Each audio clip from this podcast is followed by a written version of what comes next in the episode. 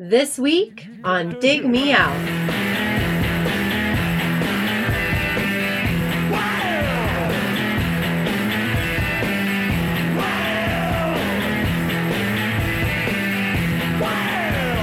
With your hosts, Jason Ziak and Tim Minneci. Jay, this week we have a guest joining us to help us uh, review a record. And uh, it's one that he he actually gave us a list of records he thought, hey, you guys should check out some of these. And then there was one on there that was like a glaring, you need to check this one out. uh, because yeah. it's so far afield from what we've normally reviewed, but yet was still, I guess, you know, pretty important to the decade, yeah. even though it wasn't a band that sold a billion records. Um, so joining us from the Vinyl Emergency podcast, Mr. Jim Hanke. Jim, welcome to the show. Thanks so much for having me, guys you suggest there was a bunch of records you suggested that we check out. Um, Jon Spencer Blues Explosions album. Uh, now I got worry from 1996, and um, I want to get into that. But before we do, I think we would be remiss if we didn't mention the passing of Prince. Um, our last episode went up, the Goo Goo Dolls Hold Me Up episode, which has a Prince cover, and we talked about Prince briefly on that episode, sort of in passing. Um, but it was recorded before he passed away and then went up after he passed away, so we didn't get really to, to, talk about it. So I thought now would be a good time to spend a couple minutes before we get into the Jon Spencer album talking about Prince. I just want to get your guys sort of, I guess, what you're left with in terms of his career and how it impacted you, his music and stuff. Jim, I'll start with you. I think you had some thoughts that you wanted to share. Yeah. Um, you know, it's funny. We were talking off air too that I'm kind of in the same boat as far as mentioning Prince uh, on several different occasions, um, right up until he died. Um, there was an episode I did uh, recently. Um, it was a preamble, I believe, to uh, an episode I did with Damon uh, Atkinson from Braid and Hey Mercedes. But uh, I was talking with a friend of mine, record collector friend of mine, Rob Clark, who had attended the Rock and Roll Hall of Fame induction recently with Cheap Trick and NWA and all that stuff. And we were talking about past inductions, and we talked about the 2004 uh, induction of George Harrison, where Prince comes on and does this, you know, mind blowing solo over While My Guitar Gently Weeps, a song apparently, according to Rolling Stone, that he had never heard up until he had to rehearse for this. And the whole reason he wanted to even play uh, this was because he wanted to play with Tom Petty like Prince wanting to play with Tom Petty is, is kind of kind of blows my mind because he said "Free Fallin'" is one of his favorite songs ever, um, and he just wanted the opportunity to play with Tom Petty. So Olivia, um, George's widow, was kind of skeptical about you know she basically wanted anybody who knew George to play uh, on that uh, on dur- you know during that set. And Prince didn't know George Harrison. I don't think they ever met, and so she was skeptical about that. And I think Dhani uh, Harrison and the um, organizers convinced her, and, and look how that turned out. i have probably watched that solo now, you know, 25 times since he yeah. passed passed away. Um, but also, um, not getting too off topic, but also um, my recent episode uh, on Record Store Day, I had um, taken it upon myself to drive to six different record stores in two states on Record Store Day just to interview store owners and people uh, in line for records because the podcast, if people haven't checked it out, is primarily about vinyl. And uh, I spoke with a gentleman in line who talked about, you know, Purple Rain being one of the first albums that was ever kind of gifted to him or, you know, that he kind of spun as a youth. And um, Record Store Day was the day after Prince had the emergency plane landing in Western Illinois, um, where apparently at the time it was flu like symptoms. Um, he was at a emergency room, left. We don't know yet as to whether or not he left on his own recognizance or whether he was actually, you know, whether he, him and his crew left uh, against doctor's orders or, you know, we don't know. Um, but I was speaking with this gentleman and I said, Oh, yeah, we almost lost Prince yesterday. And he didn't know about it. And I kind of told him about the emergency plane landing. And he said, um, Oh, okay. Well, I'm, I'm glad to know everything's okay in the world of Prince.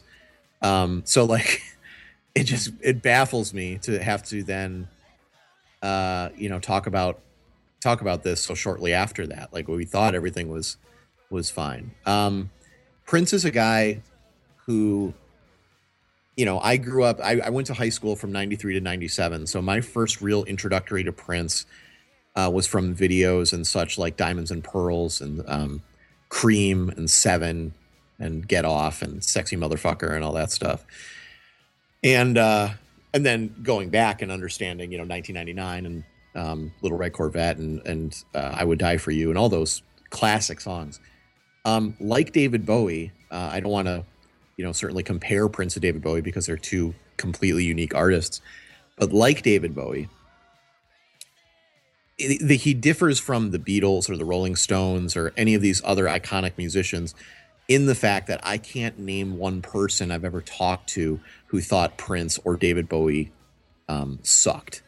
There are people out there, I'm sure we have friends who are like, you know, you've got the token friend who's like, yeah, I don't really like the Beatles. I, yeah, the Beatles are overrated, or you know, whatever. yeah. Um, you know, whether they're saying that just to be cool or whatever it is, but never. I mean, never will you you you would be hard pressed to find anybody who is a fan of music. Like, you know, if you got somebody who like just listens to the radio stuff and doesn't really fully invest in music, you know, maybe they would say this, but anybody like us who are diehard music fans who who eat it and live it and breathe it um, I don't think you'd ever find anybody who would say this artist flat out sucks. Um, everybody liked Prince. Everybody liked David Bowie. And from what I understand, you know, Prince is a guy who just created stuff on a whim. Um, I don't know if you guys are familiar with, and it's probably been shared a bunch of times, this story, this long 30 minute story that Kevin Smith tells about working with Prince on a project that has never seen the light of day. Uh, and it's one of many. It's one of possibly hundreds or thousands of things that Prince just kept vaulted up. Yep. And dear God, like, you know, you've got Paisley Park where you can record whenever you want. You've got thousands upon probably millions of dollars at your disposal to literally just create music videos for songs that weren't singles and they're just vaulted up not because he was unhappy with the finished product but because he can just he can just do it. Like, mm-hmm. eh, that was fun. That was a fun Sunday. All right, you know, like lock it up and yeah. and no one ever sees it. Um, so I don't. I mean, there's so much more that's going to be said about him in coming weeks and months and years and stuff. Um, he was just the most badass. Like he just that smirk, that smirk he would give to the camera or live or whatever. Um, you know, James Brown, Michael Jackson those guys didn't really have that look in their eye. Prince did. Prince had yeah. this just like you know you, you know I'm the shit. I know that you know I'm the shit. Uh it's it's it's un it's unbelievable that he's gone and and that confidence is unparalleled. Even when we talk about artists today that seem to exude that confidence like a Beyonce or Rihanna or you know, Mick Jagger or something like that. I mean, there is no, they don't have the swagger. No one, not James Brown, not Michael Jackson, none of these artists had the swagger that Prince did. And when you, when you create a, I'm laughing, trying to keep from crying.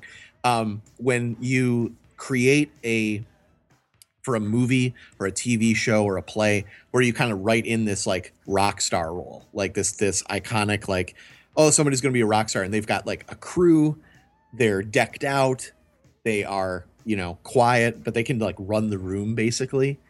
That's Prince. Like that's like when anybody is like going like, okay, we need like a really like crazy rock star that basically lives on another planet and uh, you know has crazy requests and but yet can still bring a room to to absolute silence just by like snapping his fingers. Um, we had a real person like that, and that's Prince. So um, yeah. So uh, that was a great point about the the like the confidence and the swagger mm-hmm. because the people you listed off, I think the one thing that makes him unique is that all of those people needed other people to help them make their music, right? I mean, even Michael oh, Jackson yeah. Yep. couldn't really play an instrument. I mean, he would like vocally write his songs and and and then have other you know musicians or Quincy yeah. Jones come in and help him. Right. Prince could do everything, so he didn't need anybody. Right. I mean, he could sing, he could dance, he could do all the pop star stuff, but he could also pick up a guitar and play as good as anybody and write his own material and pretty much go in the studio by himself and do whatever it is he wanted to do, which that gives you swagger. You know what I mean? At the end of the day, he knew, like, I'm completely independent. Like, I don't, you know, he, he obviously had a lot of side musicians that were really important and great, but he would bring people in and out when he wanted, and he would do things himself when he wanted, and he pretty much had uh, the talent and maybe even more so, he had put in the time to learn how to play, you know, everything and do everything. So when he got to the point where he was a professional musician, it was just like, I'm going to do what I want to do because I, I can. Yeah, one thing that never comes up with when we look at iconic like guitar players and stuff like Jimmy Page, um, I'll put Slash in that category, Prince.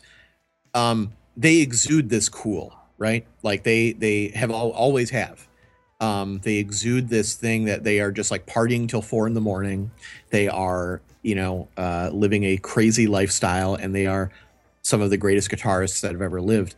But to be one of the greatest guitarists that ever lived, we don't factor in how long Prince or Slash or any of these people had to sit in a room and practice, right? Yeah. yeah. Like this doesn't Prince isn't just pick up a guitar at seven and he's a virtuoso. hmm Um the fa- so so now picture how cool Prince is, right? But then picture how nerdy you have to be to learn to be that good at not only guitar but every instrument. hmm So think about that dedication and then think about when Prince came out, you know, in the 80s. And it's like he had to live this entire life of just being lo- you know, locked in to learning his craft and then just kind of like boom, you know, like a phoenix, I'm Prince. Yep. Um that's just unbelievable to me. Um how, you know, we look at these really amazing musicians and don't factor in the years and years and years and blood and sweat of practice that had to go into that. And you're right, like Prince could he could like just cut you off. He could just like, nah, I don't need you. That that's a phrase that I think keeps coming back. Is like he didn't need anybody. So the Mm. people that he did choose to play with him, they they were honored to be there because he he wouldn't need them. There's no there's no necessity for four guitarists on a Prince stage but he Mhm. want he wanted that. He could have played all those. He could just have one guitar. It's just Prince. Um, and also one thing that keeps coming up too is his uh, uh, the the need to have and the want to have full bands full of of women. Um, if anybody caught the SNL tribute uh, recently to him, where they played all his performances, you know, most recently he's got a band drums, guitar, bass, keys, everyone is female aside from him. And you just don't see that. Um, the only thing that comes close is a couple of years ago when Jack White would uh, go on tour, he would alternate nights. He would have an all male band or an all female band. Um, and that's pretty remarkable as well. But, um, you know, watching these super accomplished women who you're not, fam- you know, I, I, I look at them and I'm not familiar with what bands they possibly played in or or what I would know them from because they look like they're from outer space. You know, like they just they Yeah. look they look crazy. One's got a cloak on, one's got half a shaved head and and looks like she's out of Mad Max or something. And they are like as good as Prince. So I was just thinking to myself, like, how do you find these people? If you're, if you're Prince, Yeah. I mean, people know, you know, we know musicians and stuff, and they know, you know, roadies who become guitar techs, who become, you know, maybe stage players, you know, that sort of thing. But, you know, if you're Prince, you just, you can just like basically call these people into, you know, from, call these people from the ether and they're just like in your band and stuff. It's just, I'm kind of going off on a tangent, but, um, That's I, I have a little story about how Prince finds people. Actually, oh, okay. Um, I happen to know something that is crazy, and Jay will be like, "What the hell?" But um, okay. so my mother-in-law, who is a, a music fan, um, and her husband is my, my father-in-law are as well. Um, they have a friend lived in uh, Lorain, and um, was really into music, but also into computers in like the early '90s when you would get onto like bulletin boards and like chat via that way. And um, she was on some sort of bulletin board for music, and um, struck up struck up a conversation. Again, this is like early '90s, so there's no social media or anything like that. Struck up a conversation with a guy over this bulletin board, and um, this goes on for months. They're talking about music and they're talking about their lives and stuff, and it's not like a romantic thing. They're just sort of exchanging information, and and he asked her what she does, and she worked in some sort of charitable field was her was her job at the time, and he's like, well, I'm actually I'm looking for someone to help me. Um, I'm I have a little bit of money and I'm looking to do some charitable work. And she's like, "Oh, okay. Well, actually, I I know quite about quite a bit about that." And um, he's like, "Well, do you think we could set up a meeting?" A little weary about meeting some guy off the internet, but she's like, "Okay." He's like, "All right. Well, I'm gonna have my plane come and pick you up." And she's like, "Excuse me?" And she's he's like, "Well, um, my name is Prince, and I'm a musician, and I'm looking for someone to to vet my charities for me." So he lands a plane, his private plane, in whatever private small airport there is in the Amherst Lorain area. Jay, is there an airport up there? Yeah, there's a Lorain County. Okay, so the the Prince jet lands there, picks her up, flies her back to Paisley Park, and for like the next 15 years, she works for Prince as his charity vetter and researches charities, figures out who he's going to work with, what donations are going to be made, sets up charitable events, and she does it all from her house in Lorain. and then when they have parties, the the Prince plane will fly in, pick her up, dry, fly her up to Minneapolis. She'll go to the party and then fly her back home. And that's what she did for like 15 years. And I know this is true because Katie, my wife, would show me these T-shirts that she would get from these events that were like special Prince events up in Paisley Park and um, that she would bring back and give to Katie's mom, and then Katie's mom would give it to her. And so he definitely had a way of like a unique way of finding people, whether it was through bulletin boards in the early '90s. I'm guessing he has like some sort of connection to like musicians who have who are virtuosos and who are go through a lot of training to play with him because he is such a virtuoso and you're not going to get you're not going to have like Maceo Parker show up off the street to play with him. Like Maceo Parker is an accomplished jazz musician. Right. So he's got to have some sort of connections in places where he must know, oh, this is the amazing new bass female bass player that just came out of, you know, whatever Carnegie or whatever played with this these people or so right. That's my Prince story. Wow, that's incredible. I mean, that's consistent with I don't know if you guys saw the Van Jones uh, um, bit he did on the on the news right after it was announced. But I mean, he he said because he was a Jehovah's Witness, Prince, that all the charitable stuff he was doing, he wasn't he wasn't supposed to talk about, it and basically told everybody else that knew him they weren't supposed to talk about it. And if right. they did, they knew they were going to be out of the circle again because basically, you know, he chooses who's in and who's out. So that's consistent with like him kind of working completely out of the public eye, despite mm-hmm. being a very public person, uh, and, and orchestrating all of these things either for his band or, you know, he mentioned that the all the shows he had been doing, those are all covers for charitable work. Like that's why he doesn't do like the big, um, you know, world tour kind of thing. You know, he does these like short little fly in, fly outs um, you know, if you think about it, you know, everybody else's contemporaries, you know, Paul McCartney every year is doing a mega tour that's promoted Guns N' Roses and all these other bands. You know, it's it's you know a very public uh, stadium or arena kind of thing, and he had really, to to at least my memory, hadn't really done that kind of thing. It's always been like no. little one offs or like maybe a month string of things or probably even shows that people don't even know about, you know, secret things or non-publicized. So, yeah, I mean that's very consistent with uh, with what he was saying. I did go back and look at. Um, I, I still have some mix cassettes that I made when I was a teenager, like and even young, like I'm talking like 10, 11 years old, and they have like When Doves Cry and 1999 and and those things mixed in with like you know Bon Jovi and Def Leppard and all that stuff from the mid 80s to to that era. So I was definitely on board, and, and I probably have everything digitally that he's released.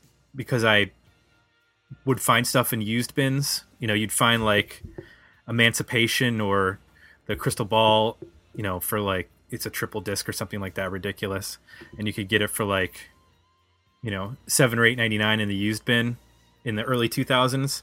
So I mm-hmm. ripped a lot of that stuff and and ended up selling the CDs. So I don't actually have the CDs anymore, which I regret because now when you if you're gonna go try to buy them, they're gonna be ridiculously overpriced. Oh yeah, I mean just from a, just from a vinyl perspective, I mean I've already just been combing Discogs just to see what's happening, and I mean it's just it's pretty ridiculous. Like I would I would really like um, uh, there was a, a hits uh, two volumes of hits uh, Yeah. things that came out, and um, I think I remember I I definitely don't anymore, but I think I remember having the triple CD set of that when that came out, and um, Yeah, you it know, had the just- B sides as the third disc. yeah, yeah, and I was just curious to see what that was going for on vinyl now, and um, yeah, it's already, I mean, in the hundreds of dollars and stuff. Um, I, you know, I'll, I'll, I'll also say that I hadn't checked that out like you know a month ago. I have no idea if that's, you know, uh, good for that compilation or Right. not. But um, you know, I'm just with Bowie and and all this stuff. I'm just anxious to see you know what that means for the vinyl market. Um,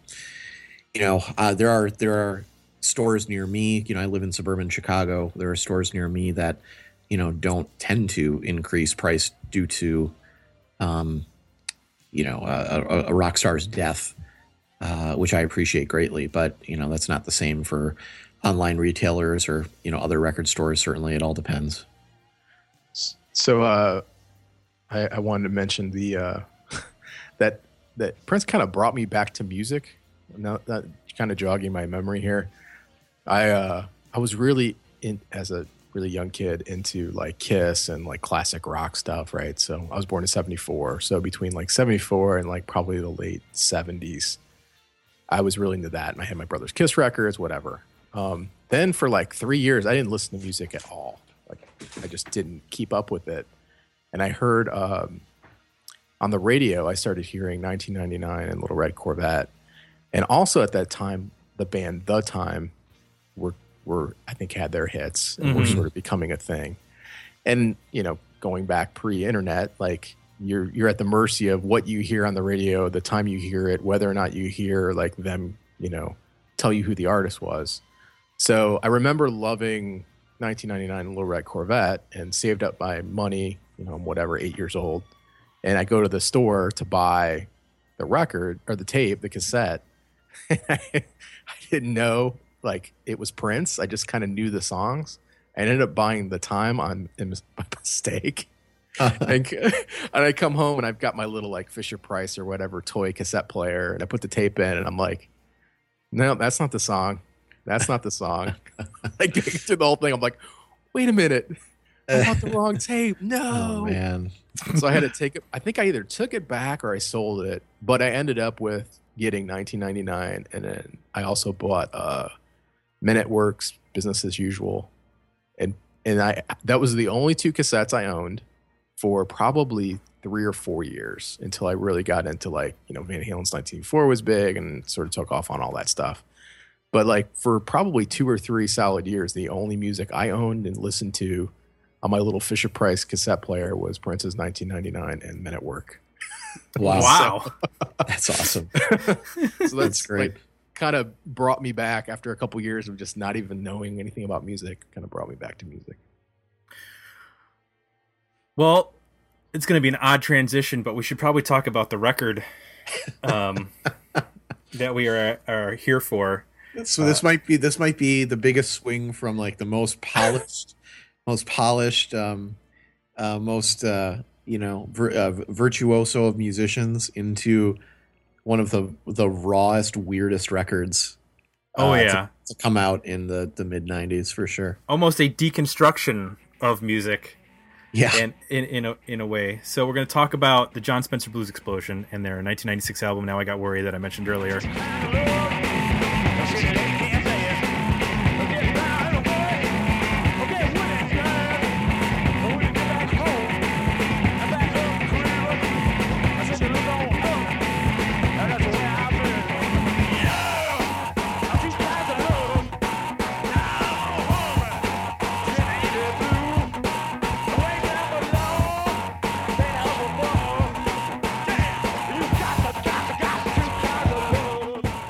Just so everybody's on the same page, I'm just going to explain who Jon Spencer uh, Blues Explosion Explosion are.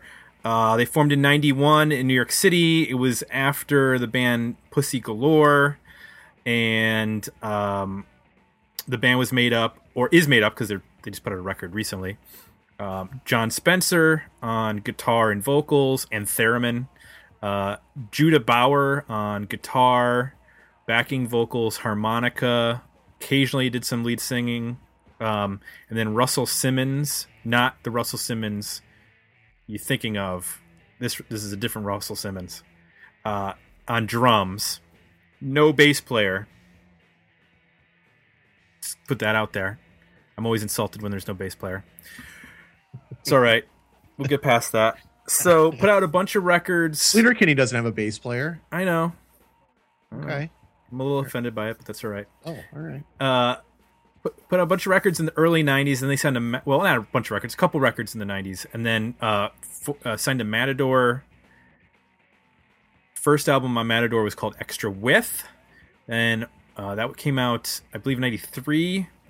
Orange was released in 94. You probably know that one because it had the single Bell Bottoms on it, and um, that was the probably the the single that got most played on college radio and whatnot. Also, if you listen to the Sound Opinions podcast, uh, it's part of their intro music, that song. And then the album we're reviewing, Now I Got Worry, came out uh, October of 1996. And as I mentioned, the band has continued to um, put out records all the way up till last year. They put out the Freedom Tower No Wave Dance Party. And they've worked with a lot of artists and toured with a lot of uh, a variety of artists, working with um, people like Elliott Smith, Beck, Ad Rock of the Beastie Boys, uh, Solomon Burke, Steve Albini. I mean, just a, a, a wild selection of artists. And on this album, actually features a Dub Narcotic uh, cover. And they worked with R.L. Burnside prior to this record, and he appears on this record. So there's just a, a lot of stuff going on with this band. Kind of a critic's darling, I guess you'd say, but never really caught on in, in the mainstream. I don't think. I think that's Right. fairly It's fairly, Evident. o- It's fairly obvious. if fairly anybody- obvious. If anybody just looks up live performances of theirs, I mean, I uh, put up, um, you know, I, I had found a, a, a live version of Two Kinds of Love from this album. Uh, and apparently it was on some kids show, uh, some like young, you know, like a younger, like maybe 10 to maybe age demographic was like 9 to 14 or something like that. Um, and they just like, they just basically tear shit up for longer longer than two kinds of love goes. Um it's it's unreal. But yeah i mean it's it's easy to s- it's I, I can understand both spectrums. It's you know i'm watching that and i'm like why doesn't this have three million views? This is the greatest thing ever. Mhm. uh but then to the general public it's like noise and and ridiculousness so Now, part of the reason why I was interested in in doing this record is because last year I read uh, a book by Eric Davidson of the New Bomb Turks. It's called "We Never Learned: The Gunk Punk Undergut, 1988 to 2001," and this band uh, is featured in that book. okay and Jon Spencer specifically talks about uh, the Gibson Brothers, which were a Columbus, Ohio band, and about the influence of the Gibson Brothers on the sound of the Jon Spencer Blues Explosion. Um, basically, that when the Jon Spencer Blues Explosion started off, they were basically being the Gibson Brothers Part Two, um, and then sort of evolved into their own sound from there. But uh, that book is really interesting because it talks. I mean, basically, Columbus, Ohio, is a little bit more important than just creating um, bands that we've talked about, like Gaunt and Holland Maggie and Thomas Jefferson Slave Apartments. There was actually a, a, a punk '80s scene that with the New Bomb Turks in the late '80s and '90s, and then the Gibson Brothers. Um, there was a band called the Cheater Slicks who had moved from another state but came to Columbus. Um, all these were rather influential bands in terms of uh, what was going on with this time period of 88 to 2001 that he covers. Um, so, getting to talk about Jon Spencer, get to talk a little bit about that, and um, we should probably just dive into the record a little bit since it's uh, already our, our overall opinions of or or impressions have bubbled up a little bit. Jay, were you familiar with Jon Spencer? Had you listened to him at all? Yeah, I remember when I got to WFAL, the radio station, college. I remember this. I think this record had just come out. Okay. And it was pretty being pushed pretty hard. Um, and I felt like it was the first time I'd heard sort of this deconstructed, raw garage, blues oriented kind of thing that Mhm. I think later on became way more commercial. Um, so it definitely struck my ear at that point. I hadn't heard anybody doing that until I heard him and heard this record. So yeah, I, I'd heard some of the songs at the time, and I, I remember it being pushed quite a bit. Jim, were you a fan back in the day of Jon Spencer, or was that something you acquired later? Um, this is uh, kind of interesting. I'm, I'm glad we picked this record because I remember, um, and I talk about this a little bit on my uh, podcast in earlier episodes. Of I remember growing up in Milwaukee and um, being turned on to indie music through basically uh, Atomic Records, uh, which was a record store on the um, east side of, of Milwaukee, and then uh, Milk Magazine, which was this free zine that um, a guy, Josh Modell, who worked at Atomic, um, put out with uh, his publishing partner Jim Miner. And Josh Modell uh, currently is one of the uh, uh, bigwigs at the AV Club. Um, so I talk with him a bit about um, that influence on me and such. And and through Atomic, I remember, and through Milk, remember seeing ads for Extra Width and Orange, and even the Boss Hog album, which came out in '95. It was Jon Spencer and um, his wife, who uh, whose name escapes me at the moment. Um, so I remember seeing that artwork. I remember seeing those things and not really knowing much about it. And I got now I got worry for the first time on tape. Uh, it was taped for me by a uh, a girl in my uh, high school homeroom. Uh, she was an incoming freshman, and it was my job to take all the incoming freshmen in the homeroom, like around the school and stuff, and kind of show them uh, around because this time this record came out in fall of 96 so this would have made me a, a senior. And this uh, particular uh, girl i remember she was a, a total uh, raver like uh, the gigantic JNCO jeans the sweaters with the cuffs that like cover your hands and stuff like that. And so i guessed that she was into like rave music or like you know techno or you know whatever.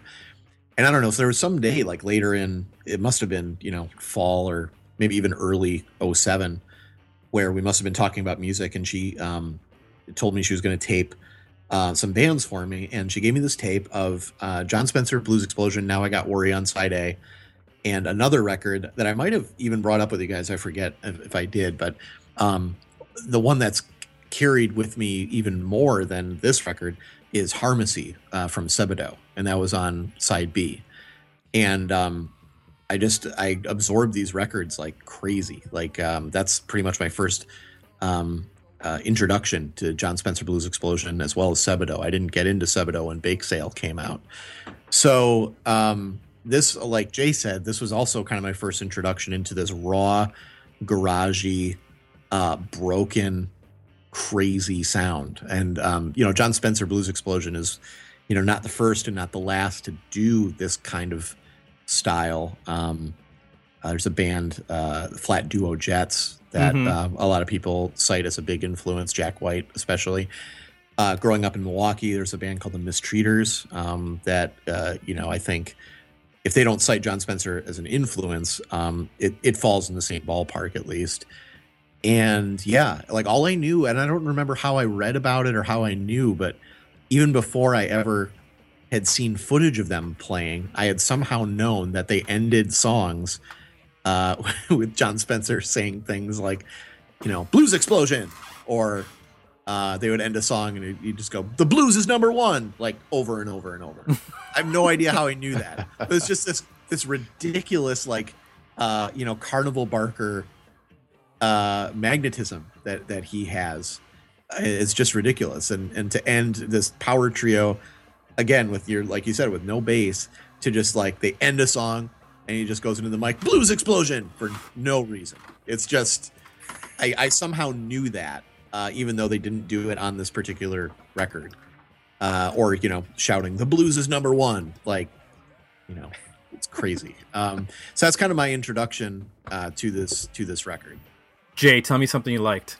Well, I mean, you can tell that, uh, you know, he's a guitar player. I, I felt like listening to this, I could tell he's a guitar player first. Um, I think there's some really cool interpretations of, you know, taking blues oriented riffs that can get a little stereotypical and injecting them with uh, more f- rawness, energy, sometimes just pure speed.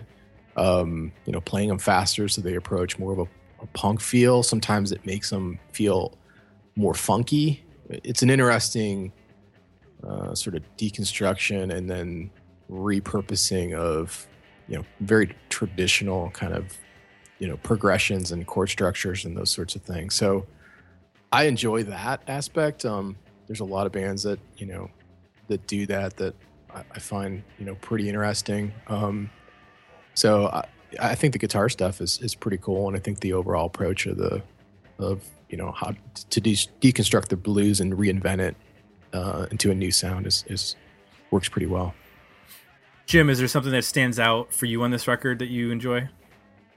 Uh, just the energy. Um, I'll say that I don't really look at Jon Spencer or Judah Bauer as exceptional guitar players necessarily. I think they complement each other super well, and I appreciate and love the the fuzziness and the unpredictability of this band. Um, I think that's what kind of drew me to the record uh, itself. Um, one of my favorite things with Jack White when he plays guitar is not necessarily a really amazing, technically good solo. It's when it sounds like his guitar is about to break in his hands. You know, when um, there's just feedback or it sounds kind of clumsy or, you know, whatever. That's what I really enjoy. And that this album is that to a T. Um, from the very first, I don't know if we're going to go track by track or what. No, no, no, no, no. Now no, with no, no, 16 but for- songs. that- right, right. That, that was that was you know from the very beginning. You know, if people go to Spotify or however and you access this record right now, in the first 15 seconds, 30 seconds, is Jon Spencer screaming at the you know, I mean, just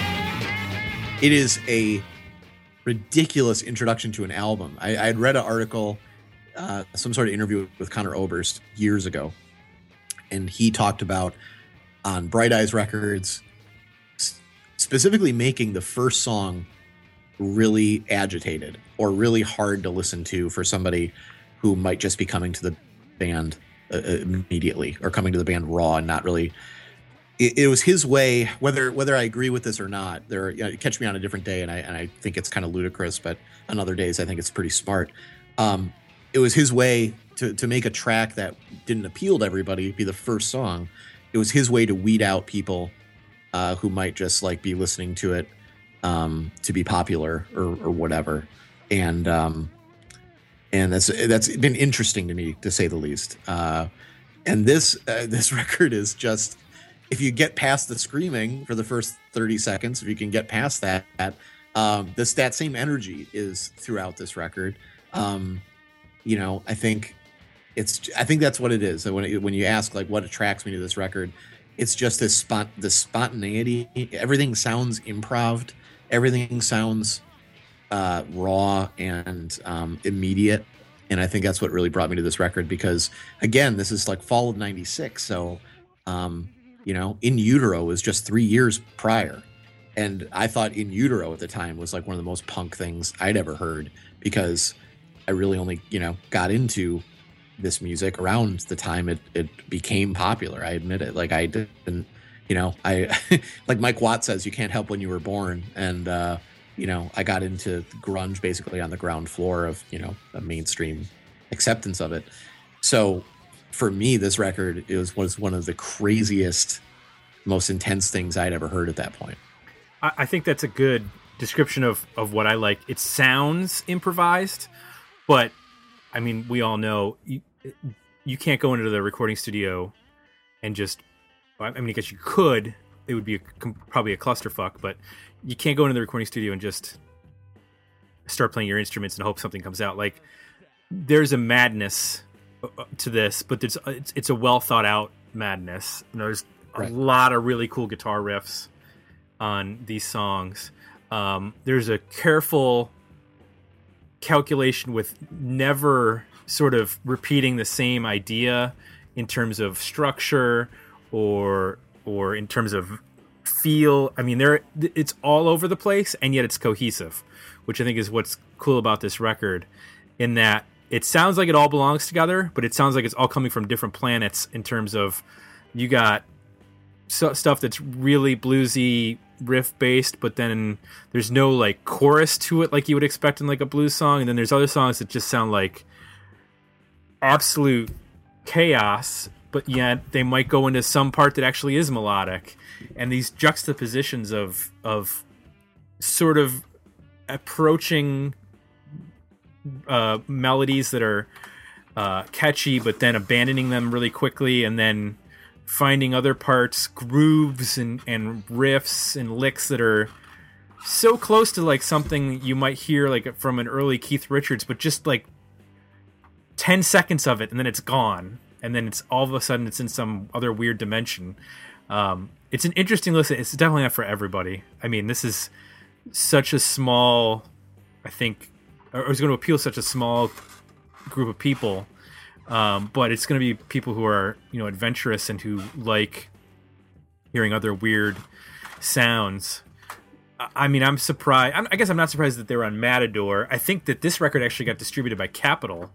Is probably mm-hmm. the is probably the crazier thing because I'm guessing they went ba- based off of Bell Bottoms being a, a minor college radio hit and thought, oh, okay, well we'll we'll bring the the next record up to Capitol for distribution, and then they get this record. I'd love to be the Capitol exec who puts this album in and listens to the first 30 seconds and goes, well, what? Uh, how are we supposed to do anything with this? Like, this is crazy. I want to, I want to uh, piggyback onto what you said about the the variety on this record and how everything kind of sounds like it's from other sources or planets, but but then sounds cohesive. I would put this uh, in a category of being a premier uh, driving record on a trip or, or something because and and I bring up Mike Watt I brought up Mike Watt before and I'll bring him back into it um, his album Ball-Hog or Tugboat um, which is uh, fantastic it fits in the same way in that like good driving records should be should have a lot of variety. Um they don't necessarily need to be long. They should they could be long but having a lot of variety and a lot of pace changes and a lot of things that keep you on your toes um, and that's that's what this album has. I feel it's a really really good like windows down driving record um, that has a lot to do with obviously its ties to blues and to you know early rock and roll and stuff like that as well as as well as garage and punk and and things that nature but um, i find i find it to be a really really good driving record hmm. So the bonus uh, tracks on the iTunes edition, there's radio ads for this. There's four radio ads. I don't know if you guys listen to those, but I did. One, I did. Yeah. Yeah. One starts with the uh, mentioning the Matador Capitol and then says this is too much rock for one record label. so they address it like up front on one of the ads. Can somebody look up? Did they have um, did they have any ties to Grand Royal at any point? I thought they you might know, have. Uh, that's what my assumption was when I listened to this because I heard a lot. To me, I was hearing, especially at the front half of the record, I was hearing kind of that era of Beastie Boys, and just my memory, I was like, oh, was this a a Grand Royal release? Was there a connection there? Because it it kind of felt like like it should have been um, right. in some ways. Yeah, because I mean, there's a through line. Uh, they're vastly different bands, but there's a through line I feel between Beastie Boys, Jon Spencer Blues Explosion, and then something like Luscious Jackson mm-hmm. um, which obviously was tied to Grand Royal quite a bit. Um, so I, yeah, I mean, if I, if you hadn't, if we hadn't discovered that Matador and Capitol both kind of like jointly released this, I would have assumed it would have been. If it was on Capitol, I would have just assumed, oh, so it's a Grand Royal imprint then. So Yeah, there's a couple tracks on here that sound well. There's, I mean, "Fuck Shit Up" track four is looped, but there's some other songs where there's moments where uh, they it sounds loopy. I don't know if it's just a performance thing or um, if it actually is. I think like Wail, like you hear the guitar riff play and it drops in volume at this one particular point, and it keeps dropping in volume, which made me think like, are they actually looping some of these guitar riffs? Like, there's some construction going on at parts of this record that make it feel like, like I said, like a Beastie Boys or even Luscious Jackson kind of kind of vibe. So yeah, I would, I would, uh, I would agree with that on something like late in the album. Uh, one of my favorite tracks, uh, "Get Over Here." Um, that would probably sound like that seems like loop drums to me, and it has that really overblown in the red uh, sound for the drums that um, that you would uh, you would get from like uh, say like "What You Want" off "Check Your Head" yeah, uh, and stuff like that. yeah.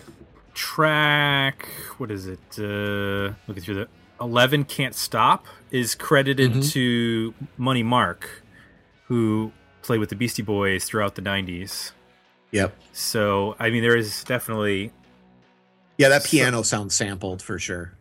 yeah. And i don't know if if he actually I, I don't know if that's he got the writing credit along with a band called explosion.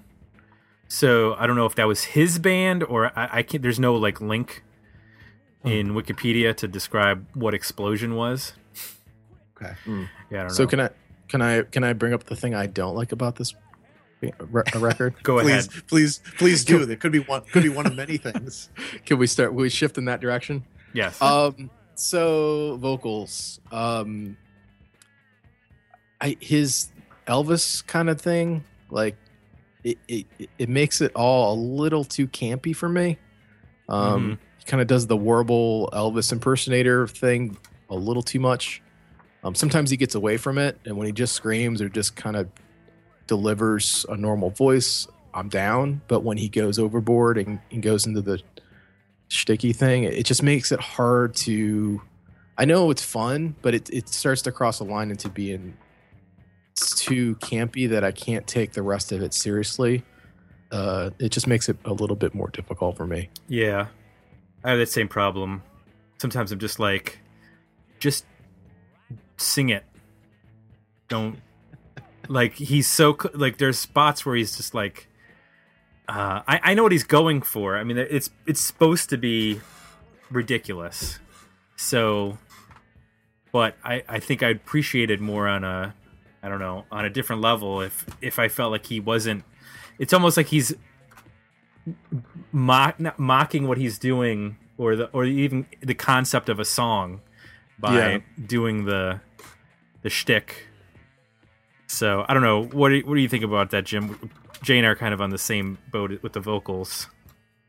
Yeah, I mean, I I admit that I listened to this band in short bursts, um, and I couldn't really see myself as being an entire devotee of their catalog. Um, you know, that's why like when I listen to Jon Spencer Blues Explosion, I listen to this record, uh, and then that kind of gets me my my fix. Um, I do remember owning, at least on CD, like following them to Acme, the record that came after that, after this and uh, I think Plastic Fang was you know one of their late period records. I admit that I haven't listened to anything past that. Um, so yeah, it it takes a certain personality uh, or day for me to like really reach out and and jam this record. Um, and I can understand. I mean, that's the thing. There's one of. I mean, this is one of many things that people don't necessarily love about Jon Spencer Blues Explosion. Um, another one being a, a, a Milwaukee journalist friend of mine. I forget if it was Evan Rytlewski or Matt Wild. So I apologize if I if I don't know which one because I follow them both pretty succinctly on Twitter. But one of them mentioned, um, you know, just in the age of inter- internet rage and think pieces about breaking things down, whether you know things are sexist or racist or you know anything uh, he uh, asked, "Could you imagine a band like Jon Spencer Blues Explosion coming out now?" And you know, three white guys from New York City saying things like the blues is number one and putting on a Mm. fake, fake kind of, fake kind of like Southern garage rock flair Yeah. and, you know, whatever. And that's an interesting question. As a fan of the band, I don't know how that would be Yeah. perceived, you know? Um, uh, I don't think there's a lot of that with Jack White. I think people who don't really care for Jack White kind of pump that up a bit about how he's kind of like, oh, you know, I'm the white guy who's going to save blues or whatever. Um, but at the same time, I'm a gigantic Jack White fan. And I think everything that he's doing is really um, to to bring it to light and to honor it versus exploit it. And I think that the I, I think that people could listen to Jon Spencer Blues Explosion and go, "This is." If they if they came out now, I could see people writing think pieces that that this band is exploitive in some way, which is unfortunate. Yeah, wow, that's a really great point. I, I, I had this a similar thought. I hadn't formed it quite that far because obviously there's a song on here, "R.L. Got Soul." So I pulled up some, thinking that's referencing R.L. Burnside. So I pull up some R.L. Burnside, start listening just to say like, okay, well the thread here is, this is a thread to go back to, and that's the point at which it kind of hit me in terms of, boy, this feels, this could feel like they're mocking or, you know what I mean, like not quite uh, or exploiting it.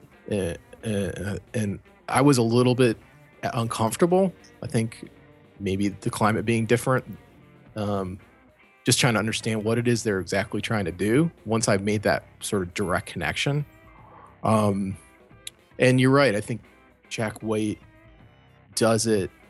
He makes it his own enough that you know it doesn't feel exploitive to me like he sings in his own voice he doesn't do an impression of a blues singer from the 30s you know he, he actually Right. sounds more like robert plant than than to me sometimes than you know an old blues singer so and, and i think he very much you know is himself and he just has a lot of great you know influences and he and he loves to celebrate that stuff and reference it and have people discover it and support it in every way he can. So I've never had a problem with him Mhm. um, in that way. But this record, I yeah, I don't know. I wouldn't be on Facebook writing posts about it, but it definitely felt a little weird. Like, um, you know, a band I thought of when I listened to them. Do you guys remember Dread Zeppelin? yeah, yeah, oh yeah, Right? It was like Elvis, reggae, Led Zeppelin. And at some point you're like, wow, this is brilliant. And other points you're like, well, are they making fun of Elvis and Led Zeppelin or in reggae? Or are they, you know, it just gets complicated and like, you know, in terms of art, yeah, it's great, but I'm sorry, I remember scratching your head. Getting the, I'm getting the vision of, um, I remember Beavis and Butthead watching Dread Zeppelin, not really having. I think Butthead was like, "That guy is fat," like Yeah. you know. I have no idea what else they said, but I remember them watching Dread Zeppelin. Um, yeah, like I don't think Jon Spencer Blues Explosion is as bad. I don't listen to them and feel guilty in any way. I don't think they are nearly like the band. I don't know if you guys remember the movie Ghost World, um, where Blues um, Hammer. Blues Hammer, yeah, picking cotton all day. It's you know four you know like guys up there talking, you know, singing blue, you know, you know, blues songs or whatever. And you've got Steve Buscemi's character in there, who's like, you know, a, a, a completely devout, like old school classic blues fan, you know, watching Blues Hammer. you know. Uh, after after the authentic blues guy, you know, opens for Blues Hammer, basically. Um, I don't think it's that. I don't think there's a lot of um, uh, you know, I don't want to get too necessarily deep into it, but I don't think there's a lot of like, you know, race baiting or anything going on here. Um, I think they, I think the, my, my thing is that I think they are genuine. I think they do love the blues. I think they were putting their spin on it by incorporating hip hop, incorporating garage rock, incorporating flair, um, you know, maybe a little tongue in cheek, Elvis-y kind of thing. Um, they were a unique band for that time you know? And uh i just think i don't think for as um i don't know i'd be hard pressed to believe that they were um straight up uh mocking it you know for sure. I think i think i think if you're straight up mocking it you don't have eight or nine records. I think this is you know i think people who mock things like mock things in short bursts um, and and kind of like I, to hang your career on that is is pretty would be pretty weird. Yeah, I mean, Dread Zeppelin only had two records. So. right, right, exactly. They're like, oh, we're done. Uh, speaking of though, I want to bring up the mocking point though. Um, somebody might be listening to what I just said about you know not making a career out of mocking, and then somebody would say, oh, well, what about Weird Al? Um, Weird Al actually directed the video for for Wail, Huh. uh, the, the third track on Yeah. this, and, it, and and I feel when you mention campy, I feel it plays into that in a positive light. I think you watch the video for Wail, and it's super campy and weird, but I think it I think it does it correctly. Uh, and it's you know it's you know Jon Spencer's head comes out of a toilet at one point. I mean, it's just it's weird. It's it's weird for the sake of weird, and and I still can't believe Weird Al directed it. He's in it very briefly. I think the Blues Explosion is is kind of marching down the street, and I think at one point they push Weird Al out of the way or something like that. So he makes his his his his, his, uh, Hitchcockian appearance uh, in his own work. Um, but you know, Weird Al's different. Weird Al is like you know like taking an actual song, uh, you know, finding a pun in there somewhere and remaking it, and and always getting the artists uh, okay to be able to do that. And you know, he's never necessarily mocking the you know the artist, uh, so to speak. He's like kind of just like you know making the um, making making it his own in a in a comedic fashion. So A couple other things I thought of when I was listening to it. One was, uh, um, I don't know, it, you, Tim. I know you're familiar with Electric Six. hmm Do you remember when we saw them before they were Electric Six and they were called the Wild Bunch? Yep. I feel like that they were that was very much influenced by this. I don't know. It just seemed very similar in terms of just the attitude and the it wasn't this like I guess raw, it was more of a party kind of vibe, but Right. um, that band kind of came to mind. And then I don't know if either of you watch vinyl or you've seen at least the intro to vinyl and the song that they have at the intro, but it's like a in the show set in 1973, but the intro song is it's like this vaguely uh, blues based, hip sounding but nondescript song. Like the vocals sound like Jon Spencer vocals, but the lyrics are indistinguishable. Like you can't understand what the guy's even saying, if he's even saying a word. It's just kind of just like her, her, her, her, that kind of thing, yeah, you know. And it's got like this, you know. It just reminded me of that, and and I've always been annoyed by that's that intro song because it's like, it seems like uh, it was made in a lab. Like we've got to create something that's you know would have been hip in 1973 but is also hip now and also shows our reference you know our our references to you know the roots of rock and roll and is edgy you know it's like pieced together and calculated into this song that's at the end of the day means nothing because you listen to it you're like yeah, this is just a generic song that's you know what i mean but Yeah, it's supposed to do so much and it ultimately does absolutely nothing so there was also a little bit of me feeling like uh, on parts of this record where you know it was so much of that was coming together to actually represent l- very little other than the energy. yeah. Well, I, I feel bad for having a vinyl podcast. I've not watched one moment of vinyl. Yeah, neither Uh, have I. And, and I've heard mixed. I've heard mixed things for sure. Um, but uh, yeah, I, I just don't have the HBO Go or normal HBO or anything. So I'm sure that jump jump on YouTube. I'm sure the uh, intro is on there. You'll kind of Right. get what I'm getting at. yeah, So let me ask you guys, in terms of your overall feelings on this record, is this an album that people who may not be familiar with Jon Spencer should check out, or um, what what sort of mindset do you have to have, I guess, to to be suggesting this, or or what sort of mindset does the person that you're suggesting it to have to be? Do they do you have to give them a warning ahead of time, like you're not going to get any you know blatant hooks or anything like that if you're uh, um, what, what sort of warnings are you going to present or, or, or caveats Jay, why don't you go first? Because I think because I because I, I I think I think we'll do we'll do uh, good cop bad cop here, and and uh, and you can tell people kind of like the the chaotic prep they might have to do, and I can kind of try and sell some of the positive points. Well, I think if you're into the, I don't know. I feel like if you're into the kind of the Detroit, the late '90s Detroit garage stuff, this is a good. If you've never heard this, it's I hard mean, to like the dirt bombs and Yeah, the er, the early, even the early White Stripe stuff, or the Go, or any of that. Um, even MC5. You know, I mean, if you're kind of Oh, yeah. into that raw energy, uh, you know, simple, um, you know, song structure. Um, you don't mind some distortion. You know, obviously they're they're overdriving everything at times uh, to make a point. Um, I think this is worth checking out. I think it's uh, especially for the time period. I might even go back and check out that record for this, um, just because I don't know. I feel like uh, a lot of bands kind of took this and made it more accessible later. Um, and I think it's a good thing to go back and kind of listen to the reference points.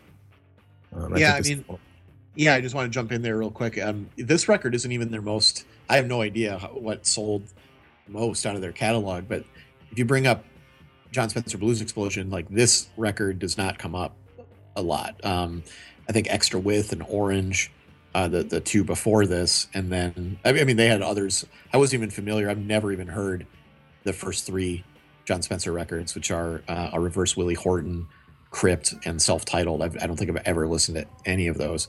So albums four and five, which would be Extra Width and Orange, um, those get mentioned a lot. This is their sixth record, and then the seventh record, uh, Acme, um, gets mentioned a lot too. Um, so this is not a for you know it's it's weird. Like this is not um uh for me it's like the intro to this band, and I would recommend this record for starting. Uh, you know, an introduction into this band, probably solely on the fact that this is this was my gateway but um but yeah i just i wanted to i i didn't mean to interrupt you jay i just wanted to throw in there that you know like this isn't even like a record that most jon spencer blues explosions fans would probably even recommend mm-hmm. all right then. Well, we're not going to rec. No, I mean, people should. I think people should check it out because it's such a divergent sound from what was typically associated with the '90s in terms of uh, mainstream popularity of alternative and indie music. You know, you mentioned Sebadoh earlier, and, and I feel like Sebadoh gets closer to that sound, especially on Bake Sale and Harmacy, because of there's you know structured sounds and and songs, and you know, there's the connection to Dinosaur Jr. and Folk Implosion, and it, it kind of lends itself to being uh, a little bit more acceptable with the people who are sort of into rock music, but not necessarily into this deconstructed blues. Um, whereas you got to take a couple more steps to um, sort of reach this particular record. But it's, you know, there are a lot of outliers in the 90s that bubbled up, and we've touched on a few of them over the years, but this is one that, in terms of what Eric Davidson described as the gunk punk uh, sound, uh, this was one that we hadn't gotten to yet, so I'm glad we got to explore it. Um, so, uh, so for uh, to get an authoritative take, quote unquote, on Mhm. this, if you look at like Apple Music has a best of garage rock revival, so they're they're in that along with the White Stripes, the Von Bondies, the Vines, the Strokes, New Bomb Turks, Detroit Cobras, Black Rebel Motorcycle Club, Raveonettes, Black Keys, Kings of Leon. You know, so it's kind of running the gamut of the deconstructed noisy stuff to the super commercial pop Black Keys, Kings of Leon kind of thing. So i'm gonna i'm actually gonna go on on a limb here and maybe you guys will disagree with me but like if you really i think the black keys now that we mentioned them i- are probably if i had to describe jon spencer blues explosion to somebody you know uh who who was who was familiar with the black keys but not with with jsbx i think i'd have to say that they are a very dirty raw unpolished Yep. version of the black keys Mhm. um, and I think that's the thing with the Black Keys. We talked before about, you know, what if a band like JSBX came out now? Like, what would people think? Well, the Black Keys are one of the most popular bands in the in the world right now, Mhm. um, and and definitely playing the white boy blues card. Yep. Um, whether you like them or, or not.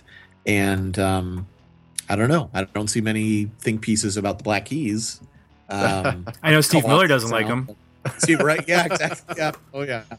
Um, but uh, yeah, I, I hadn't really thought of the Black Keys up until you just mentioned them. Um, and some of those bands are, you know, again, it's an Apple Music list, but I mean, they're vastly different. Like, I wouldn't put Jon Spencer Blues Explosion in the same boat at all with like certainly the Vines or the uh, or the the Strokes or something like that. I mean, garage rock that just that kind of shows how how vague of a list it can be. Yeah, Uh, I don't know how Black Rebel Motorcycle Club gets on uh, any list of garage rock. That to me, Yeah. is is not even that's not even close to their genre of right. music.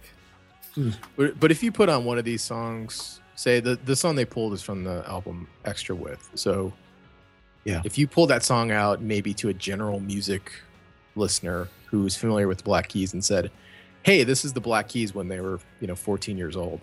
Sure. they Sure. might go, they might believe that. They might be like, "Oh, I see. Okay, they were raw and punky and then they, you know, polished things up and Yeah. the drums got louder and the guitars got quieter. And, uh, okay, I get it. Um, you know, so I, I I think there's a there's a bit of a thread there. Yeah. Yeah. Well, gents, we have uh, we have gone over the hour mark, and I think that's a good spot for us to um, to wrap this up. Jim, what's what's uh, your uh, what's going on with Vinyl Emergency? What's your podcast uh, landscape looking at looking like right now? Sure. Um, well, people can check it out on iTunes and SoundCloud, um, soundcloud.com slash vinyl emergency, um, Facebook, Twitter, and Instagram, also uh, at vinyl emergency. Um, so I started this in January, and I'd been, for people to have some background on me, I've been interviewing bands um, off and on since I was about 14 or 15 years old. and I'm 36 now. And I've written for um, freelance for the Milwaukee Journal Sentinel. I have uh, wrote a bunch for modern-vinyl.com, uh, prefixmag.com, and uh, appeared on on other podcasts and stuff for a while, and then kind of got the bug to do it and started up in January. So you know we haven't hit 20 episodes yet, but it's basically me speaking about vinyl uh, with a, a large range of people, and this can be people in the industry. Uh, musicians who do or do not collect vinyl, but you know if they don't collect it, maybe they've uh, they certainly have put it out. Uh, so we talk about artistic choices they've made as far as vinyl variants and gatefolds and that sort of thing. Uh, I talk with record collecting friends of mine. Um, we talk about digging and uh, gems in our collection and, and that sort of thing. I've had uh, some some people I'm very lucky to have on the show. Uh, Brian Stack, who is currently a writer for the Late Show with Stephen Colbert, and uh, he wrote for Conan uh, on all the different Conan shows for almost 20 years. Uh, him and I talked about uh, records as well. Um, uh, both Damon and Todd from Braid, um, you know, uh, Josh Modell from the AV Club, Jay Ryan from Dianogah, and you may know his poster work under the name The Bird Machine. A um, bunch of different stuff. So currently, I'm trying to set up uh, some really cool things that I'm, I'm super excited about. The Record Store Day episode, I think if people go check out, uh, that gives you a good range of uh, people and guests to kind of listen to and talk about uh, their collections. Um, I really enjoy it, um, and it's not just for record collectors. Like we don't get, we do get into some of the minutia of it, but uh, if people are just kind of into vinyl, um, it's for them too because we talk about life stuff, um, talk about different jobs these people have had.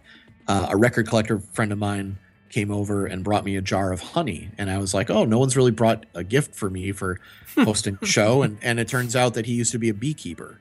So we talked for 10 minutes about beekeeping because that's something I've never really talked to anybody about. So it's it's that kind of stuff. It's um it always comes back to vinyl, always comes back to like the first records you remember or things in your collection currently, but also it involves a lot of uh, life talk as well. So if people are just interested um, in music talk and and uh, just general good conversation, uh, I hope people check it out. Yeah, the record store day episode was phenomenal.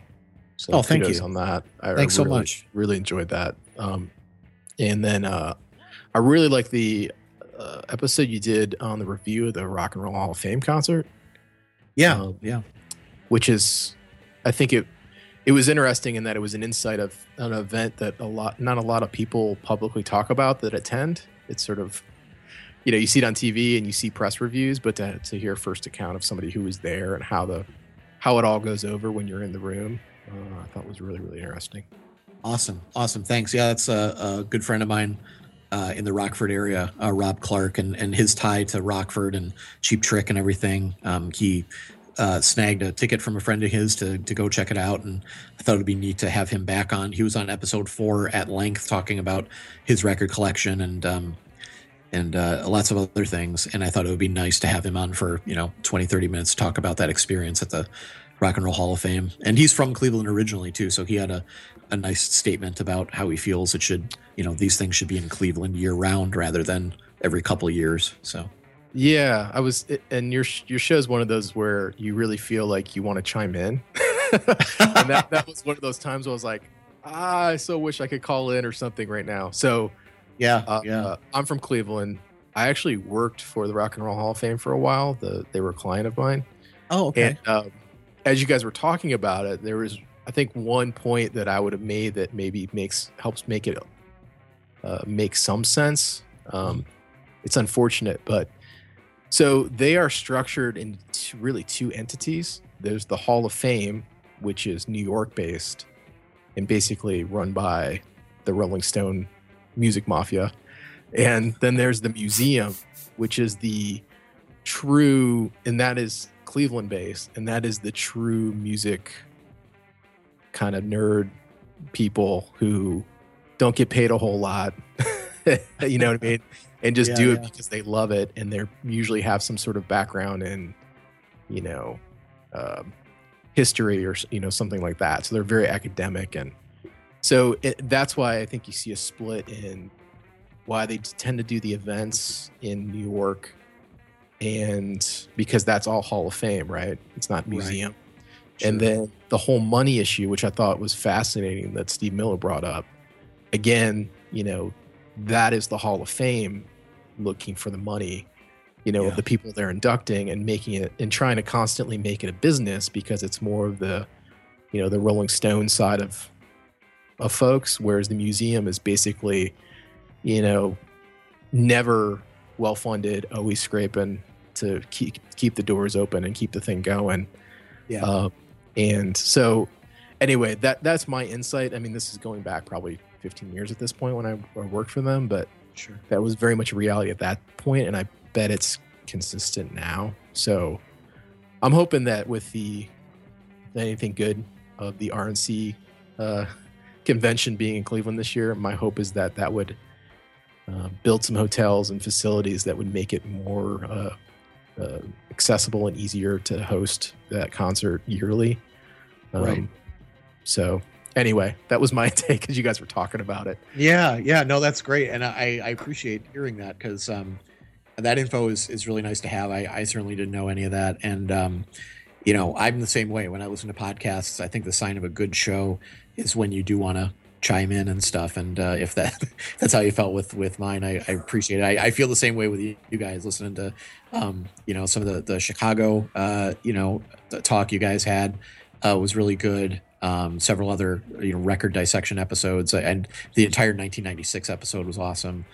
Um, you know, so that's what kind of got me into into your show, and um, yeah, I appreciate you guys checking mine out. The the one the other thing I would mention too is that uh, I've been having some uh, neat contests from time to time too, um, through various uh, friend connections at uh, Warner Brothers and Rhino and uh, Run for Cover Records, uh, Intervention Records, which just repressed um, two Everclear albums, which are kind of hard to find normally uh, on vinyl. So if people are interested in getting some free stuff too, uh, there's usually some contests involved as well for listeners and stuff. Is the first one World of Noise? Is that the one? No, uh, they did uh, Sparkle and Fade, and then so much for the Afterglow. Oh, okay. I really like the first record a lot. Oh, sure, yeah, it's it's a great record too, yeah. But um, but yeah, so uh, no, it's this has been this has been a blast, and uh, um, yeah, I'll I uh, I appreciate you guys having me on to talk about this uh, weird weird ass record. Well, you'll be back later in the year, and I don't want to give it away yet because it's it's too far away. But we'll be talking about something less weird um, down the road. Absolutely, no, I can't wait for that one as well. That'll be fun. Uh, I want to remind everybody, speaking of contests, that we are running. I think we're still running. We may not be. There's a If you contest don't going know, on. Who would know? I'm trying to think of the dates. What's what's the? No, it's over. Somebody won. Uh, Congratulations to so and so for winning the contest. You'll be hearing from us. Way to go, so and so. Can ed- edit that in right Yeah. now. Way to go, insert name, for winning the contest. From insert place. Yeah, exactly. You have won insert prize. We'll have more contests coming up, so that means you should subscribe to Patreon, uh, our Patreon page at patreon.com backslash dig me out. For a dollar a month, you get all the access to uh, our behind the scenes stuff. You can help us pick albums, you can comment on them, you get early access to records we're going to be reviewing, or roundtables or interviews. You can pose questions for our interview subjects, and then you get bonus material uh, from shows when we actually have some bonus stuff like like this one. And uh, for the 250 level, of course, you get to pick a record after 12 months. So if you like what you heard, please consider leaving us some positive feedback over at iTunes. Jim, thanks for coming on. Thank you so much. Jay, thanks for showing up for 277 consecutive episodes. Hey, no problem. Sure. Do you get some sort of Iron Man award for that? I know.